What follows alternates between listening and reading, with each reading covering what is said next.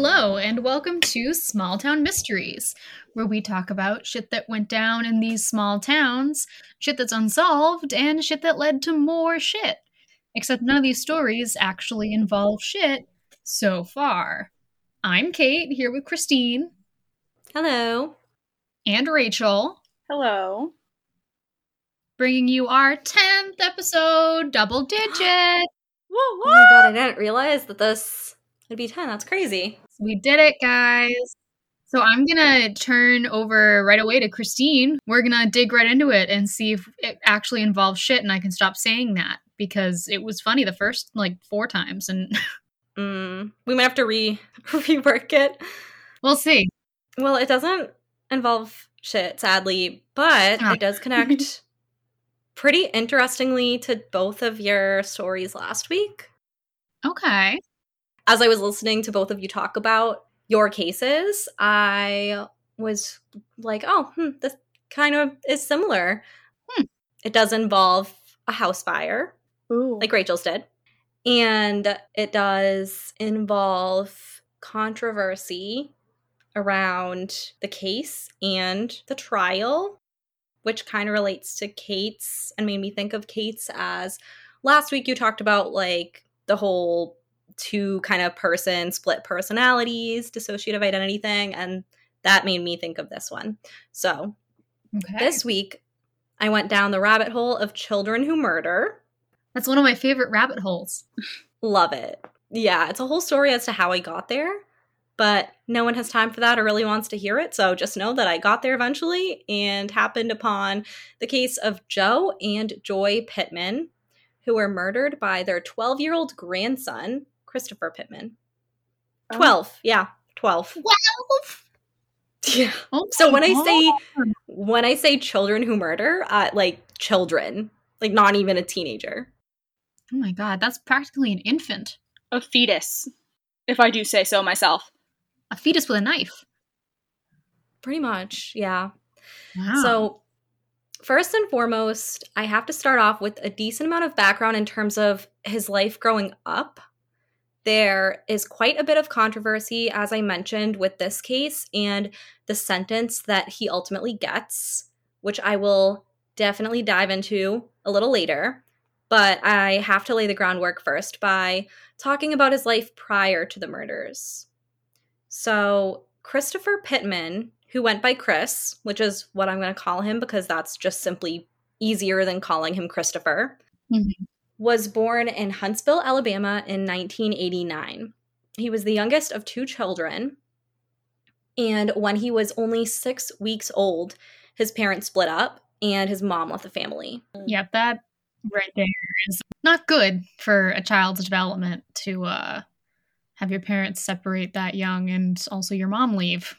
So that's I also couldn't find this a ton of places, but I did see in a couple places that the mom was very young, like she was 16, and I think oh. the dad was around the same age at the time. So they were both extremely young parents. Yeah, that adds up there as well.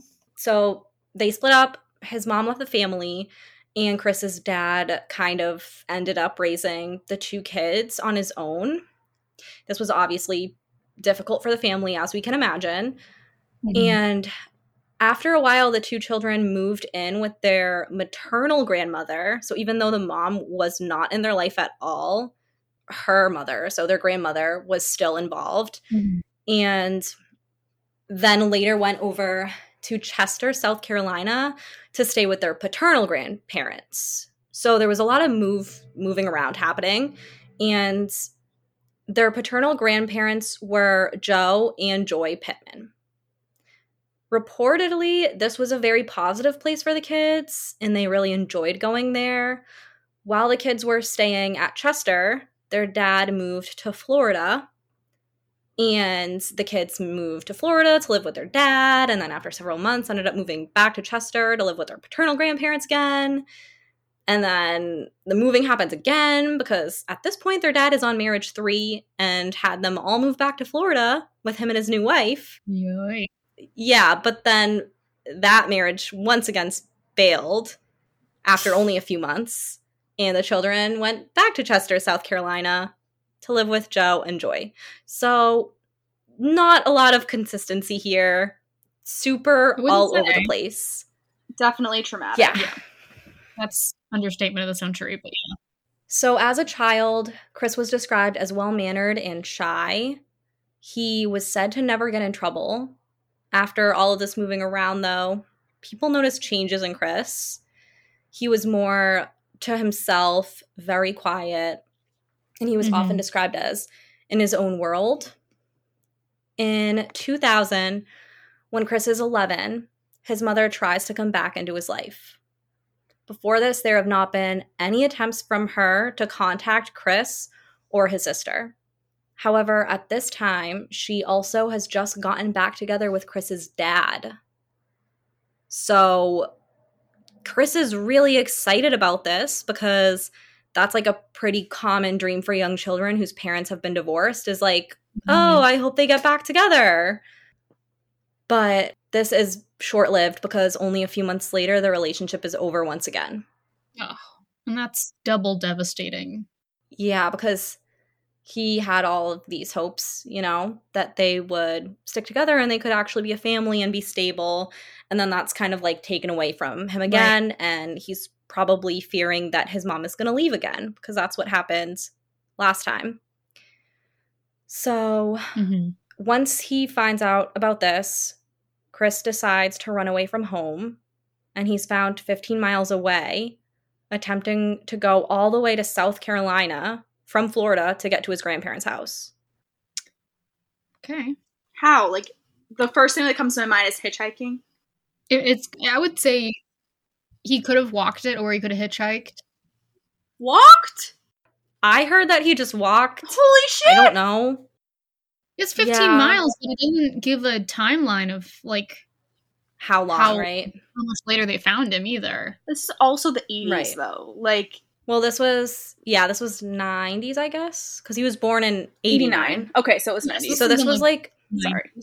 2000. Yeah, like Oh, never mind. So I feel like people were like don't hitchhike. I redact yeah. all of it. Sorry. Who knows though? He could have been doing that. They obviously find him and he gets brought back to his dad's house.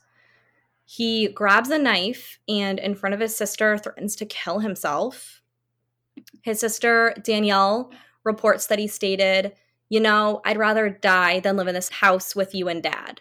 And mm. I'll mention it in a bit, but there have been reports by Chris that his dad was abusive. So that could have also played a factor here in him not wanting to go back to that household.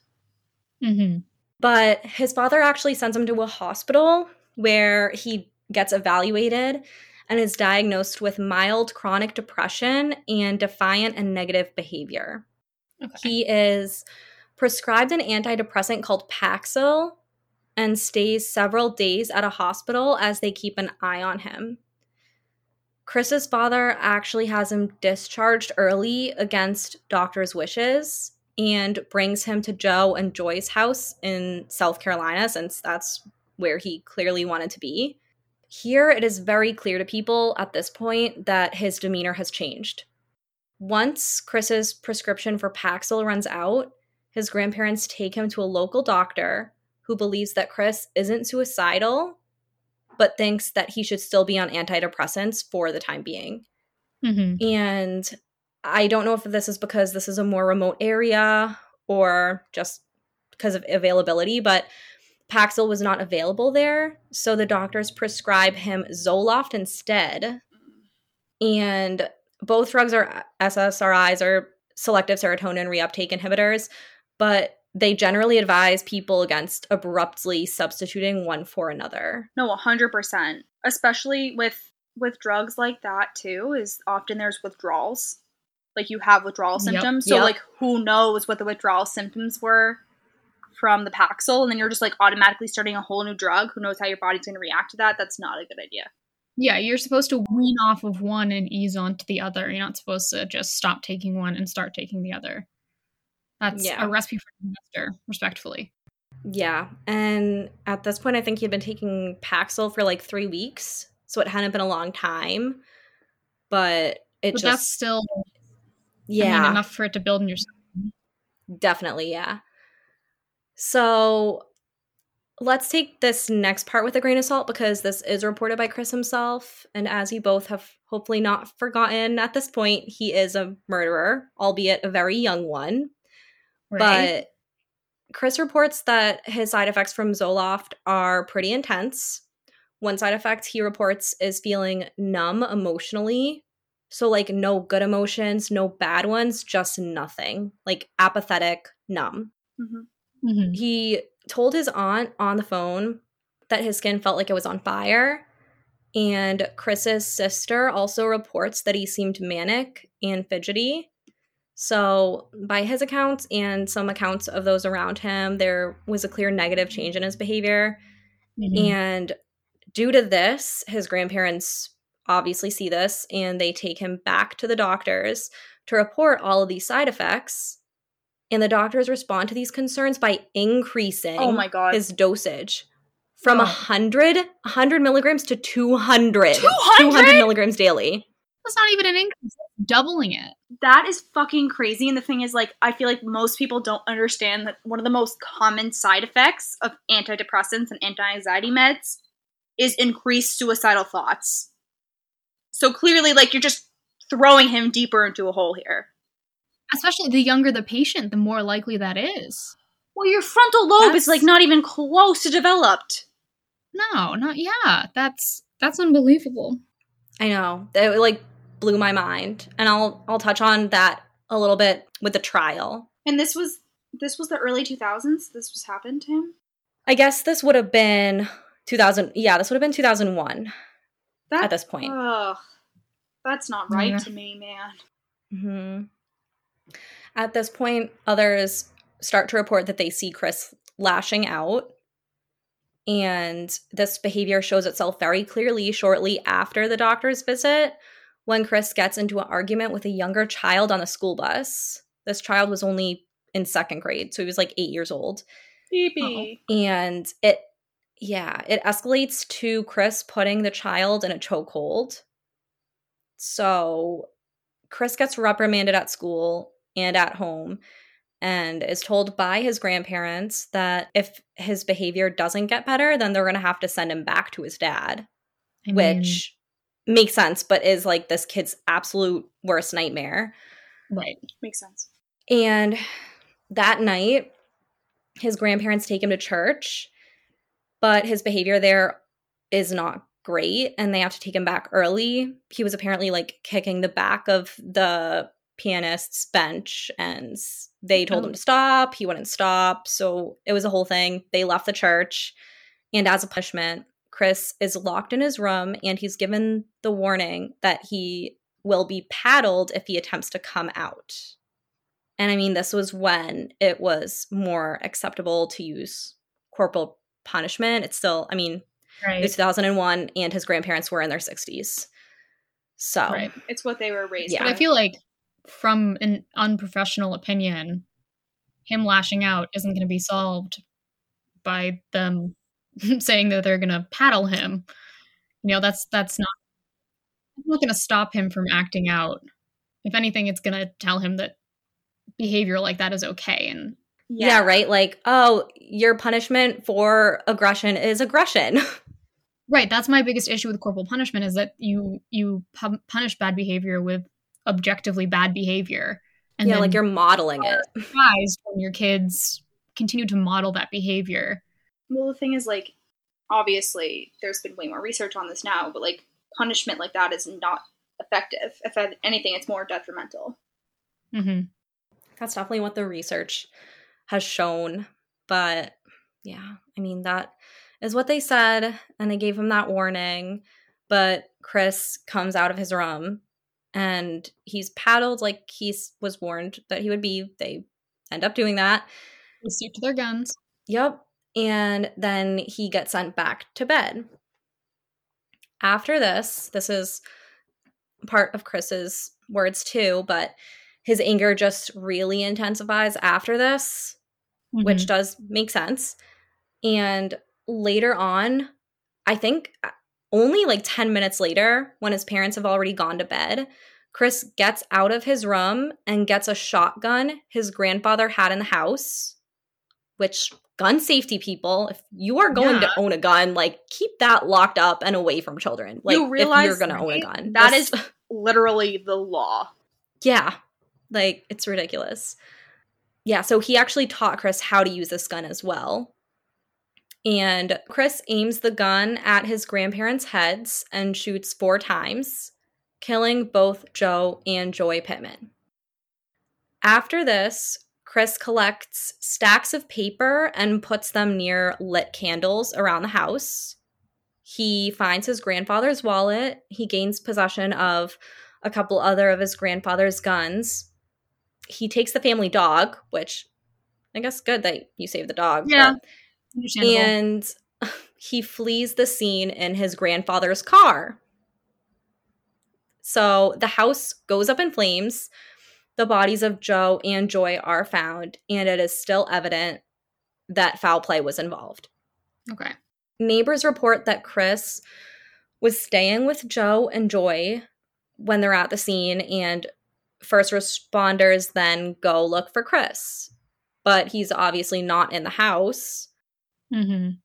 I know I'm so late to this, but it just hit me now. Mm-hmm. He was 12 and he knew how to drive. I couldn't even properly drive a car when I was 16 years old. I was gonna make a joke and say I can't even properly drive now, but that that it's a joke. I can. Yeah, you can. Honestly, Kate, Kate is like the epitome of when people describe like small women driving. Like she's literally like absolutely as close to the steering wheel as you can possibly get, and she's like propped forward. She's like, "I'm ready." you want me to be able to reach the pedals? I'm five feet tall. No, I I basically am too, but I like I just like go back and I'm like woo, and you're just like. I'm an anxious driver. I was gonna say if anxiety was a picture, it would be you driving. That might be the most accurate thing I've ever heard. I'm sorry, I love it. Like I love it, but oh, you're so oh right. I hate it.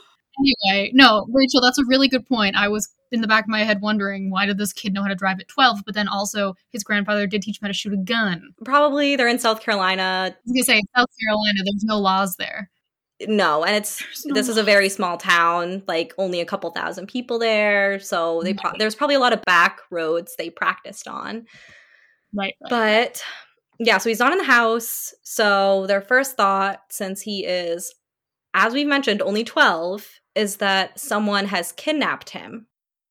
Right. I don't think that's illogical. Yeah.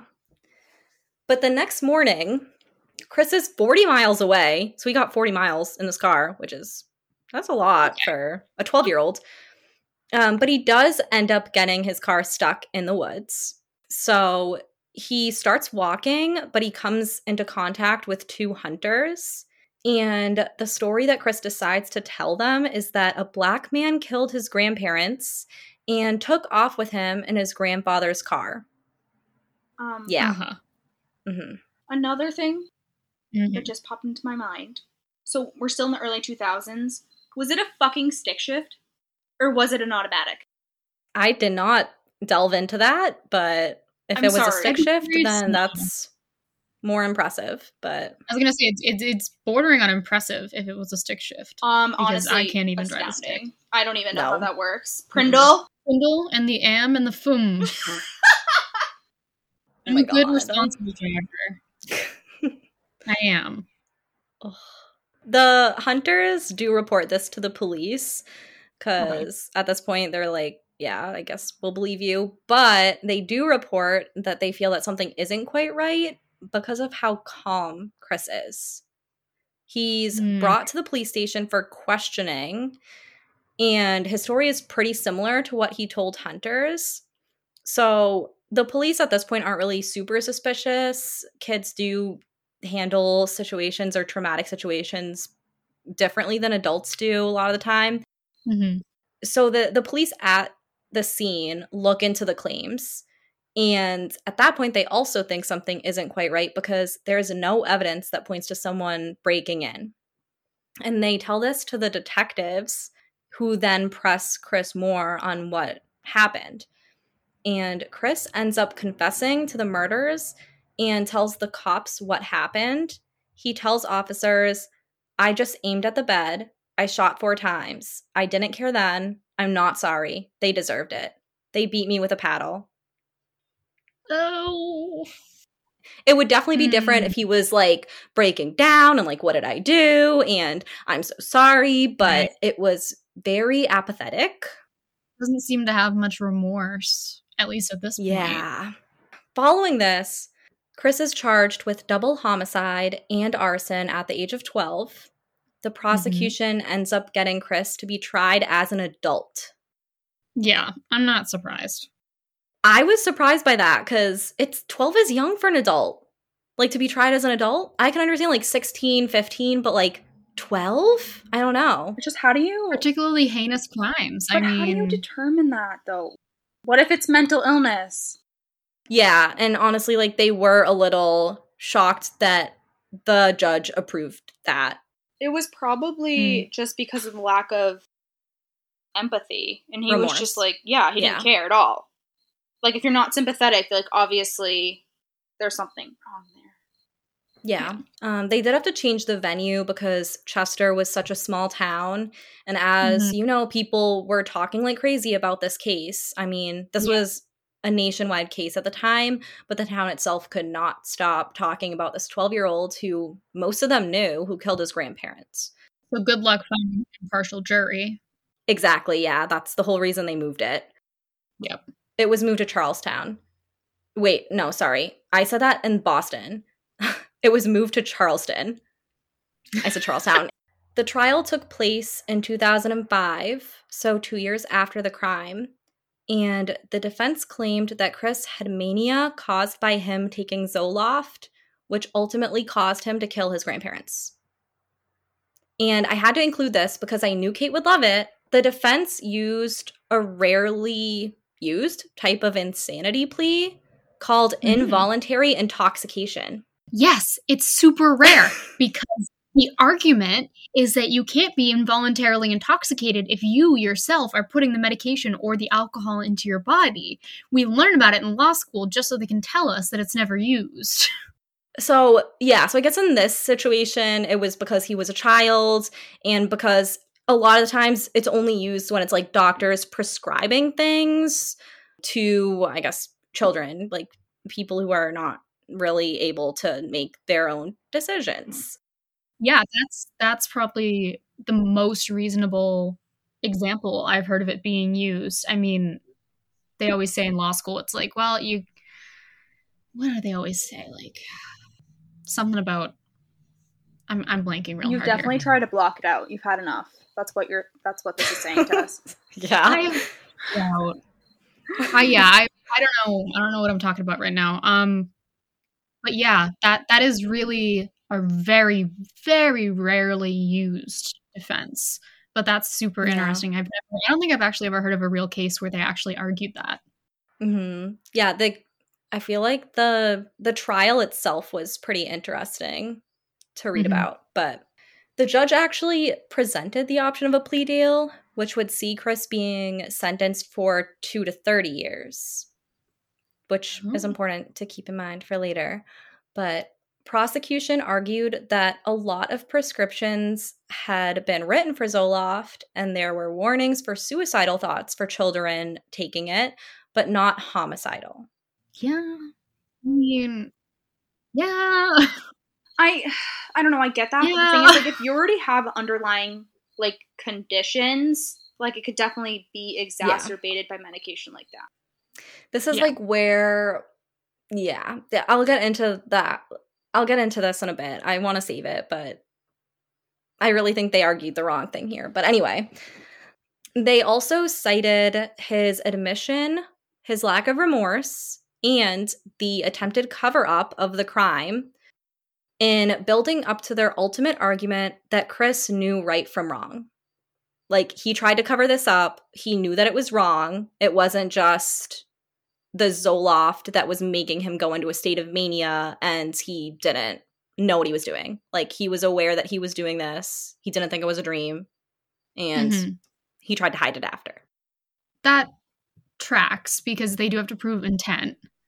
And mm-hmm. an insanity defense is that you didn't have the mental capability to intend to commit the crime you're accused of. So they did, they would have to prove that he was aware of what he was doing and knew that it was wrong.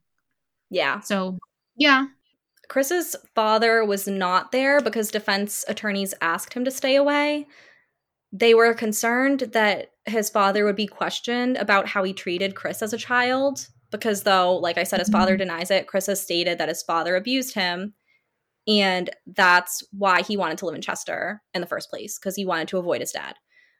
Right. Prosecutors also argued that abuse was what drove Chris to kill his grandparents. Like after dealing with it from his father, he could not deal with being paddled by his grandparents. Like that was the final straw for mm-hmm. him. So, and then since the defense had the argument that it was the Zoloft, they didn't want to introduce that.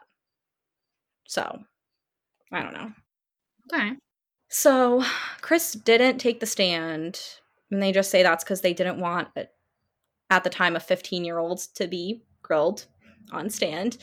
But mm-hmm. he did talk to 48 Hours, a television show, about why he did it. And instead of going with his original story here, he leaned more into the Zoloft defense as it was coined. Huh. And he stated that drug was causing him to hear voices uh, called command hallucinations, and he had thought the whole thing had been a dream. At the time of the murder, it is possible that he was suffering from a combination of symptoms from the high dose of Zoloft, as well as withdrawal symptoms, as we said, from Paxil. Mm-hmm. And the next fact is from Mayo Clinic. So I also want to make it very clear that I'm not a medical doctor at all. But according to this, the average do- the average dose of Zoloft for adults is usually 50 milligrams at first, and no more than 200 milligrams per day. And for children, they usually start with 25 milligrams, and then the max dose they can take is supposed to be 200. Yeah. So, so yeah, I would say hmm. for sure. Usually they start super low because you rather just like increase yeah. it gradually than just be like, oh, here you go. Like, yeah. And his yeah. just was 200 from the get go, which is just insane to me. And that's alarming. It's borderline alarming. Was any investigation put into like the psychiatrist that prescribed that at all? Not that I know of. No but like I know there was a lot of discussion with this trial. Like this was why it was so controversial about mm-hmm. how much he was prescribed and like the the fact that he was on Zoloft at all. It was I feel like it was kind of villainized, obviously during this trial, which like I do have issues with too. But yeah, I don't know. The thing is, like I obviously when people villainize Zoloft, they don't realize that he was coming off of another drug. Like that's where the main yeah. issue is that he was literally withdrawing and then right. like completely starting a new antidepressant. And it was like so high and he was 12 years old. Like he was a child taking like a super high prescription from the start or a super high dose from the start. It sounds like malpractice to me. It does, yeah. I I did look up if there is increased aggression with these kind of like the SSRIs mostly and Mm-hmm. There's some evidence of it in children specifically. Um, there yeah. is evidence of like irritability for like mm-hmm. the withdrawal symptoms of the other one and stuff like that. So mm-hmm. I don't know. It's hard to tell. But the jury deliberated for seven hours and they found Christopher Pittman guilty of two counts of voluntary manslaughter. One juror said that he and others just could not accept the defense claim that a drug could lead a person to kill. He said, A million people take it every day. Why would he be the only one that reacts like this? He's yes. fucking 12. He's 12. I know, yeah. I think that that like that was something that I kept thinking about when, when reading this. It was like they just ignored that, but the thing is like they argue, I feel like they just argued the wrong thing. Like mm. they tried to make this argument that it was Zoloft that was the killing him, but yeah, but like that was definitely not the only factor. There was so much going on, and like they couldn't argue any of the other things or his prior history of potential right. abuse and like instability because they needed to make sure it was the Zoloft that was the killer. So, right. But there was also controversy in regards to the jury and their verdict. Two jurors admitted to feeling coerced into their decision, and another juror was found to have discussed the trial with his wife and bartender during deliberations. Bartender? Damn. Yeah, random. Christopher was ultimately sentenced to 30 years on each account, which okay. was the shortest possible sentence. Mm-hmm. I, the like the defense was just killing themselves at this point because they could have taken the two to 30 years if they agreed to the plea, but no. The judge did decide to have the sentence run concurrently, so mm-hmm. it wouldn't be like two sentences served one after the other. So like it wouldn't be 60 years. They're running at the same time, so it's still 30 years. Right. And his projected date of release is February 22nd, 2023. So in a few months. Oh. Yeah, he appealed in 2006 and a petition to pardon him was presented at the time, but the court affirmed his conviction with a 4 to 1 vote. I know he tried again in 2008, but they just nixed that one essentially. Yeah. Overall, I think this case is not super black and white. Obviously, I feel like a lot of people make it out to be that way, and I can definitely see why it was so controversial at the time. I mean, there's there's a lot of factors in there, including his age and the medication and the effect of the medication and the fact that there's not a ton of studies on the effect of no. medications on children, especially. Mm-hmm. Still not. At the time, actually, Paxil was there were no studies of it done on children.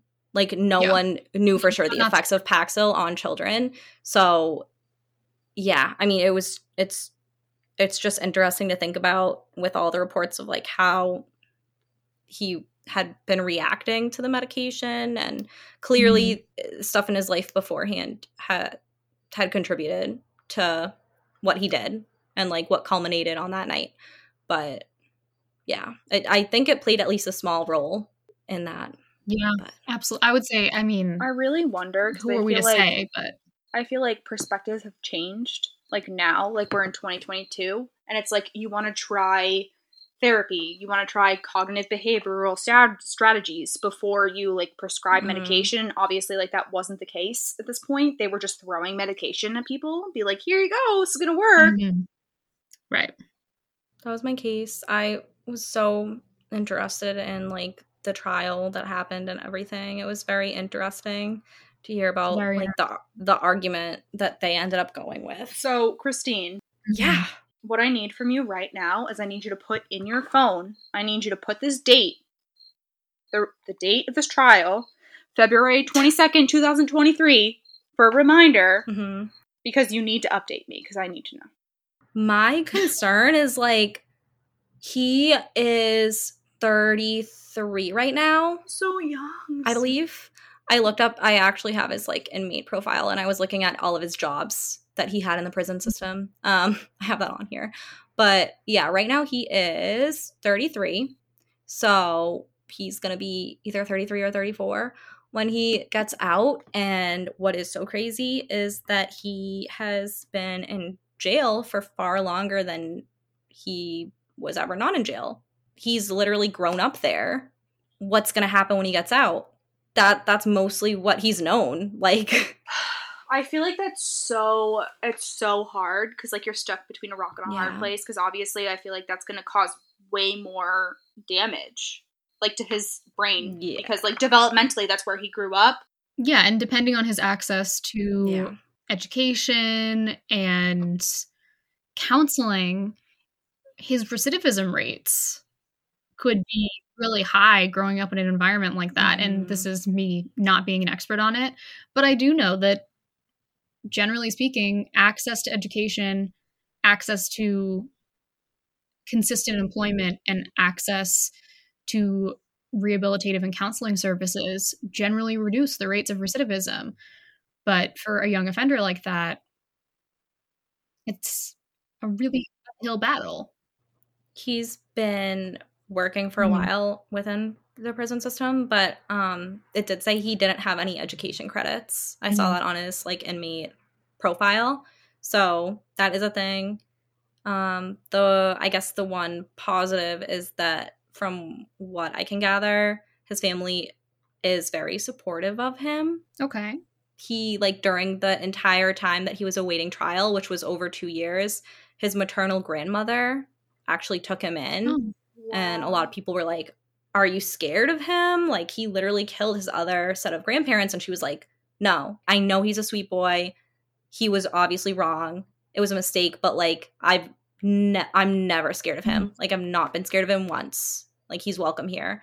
And I guess they still visit him. His sister was super supportive. His dad is still involved. So, I don't know. We'll see, I guess. Yeah. It's, yeah. Wow. That is. Yeah. It's a hell of a case. Yeah. At least now we know not to give that dosage, first of all, but also to not just be like the first resort. Let's just like hand out medication to all these children. Yeah. Yeah. yeah, definitely. All right. I feel bad, obviously, for his grandparents, but uh, yeah. there was something there's clearly a lot going on in his life that his brain chemistry. Yeah. Mm-hmm. Wow. And, well, thanks. Yeah. Thank you. I don't know if I want to say thank you or like be mad at you for making me think about this, but um, thank you for like putting the time into research that because that was very interesting. Yeah, that was super interesting. Yeah, of course.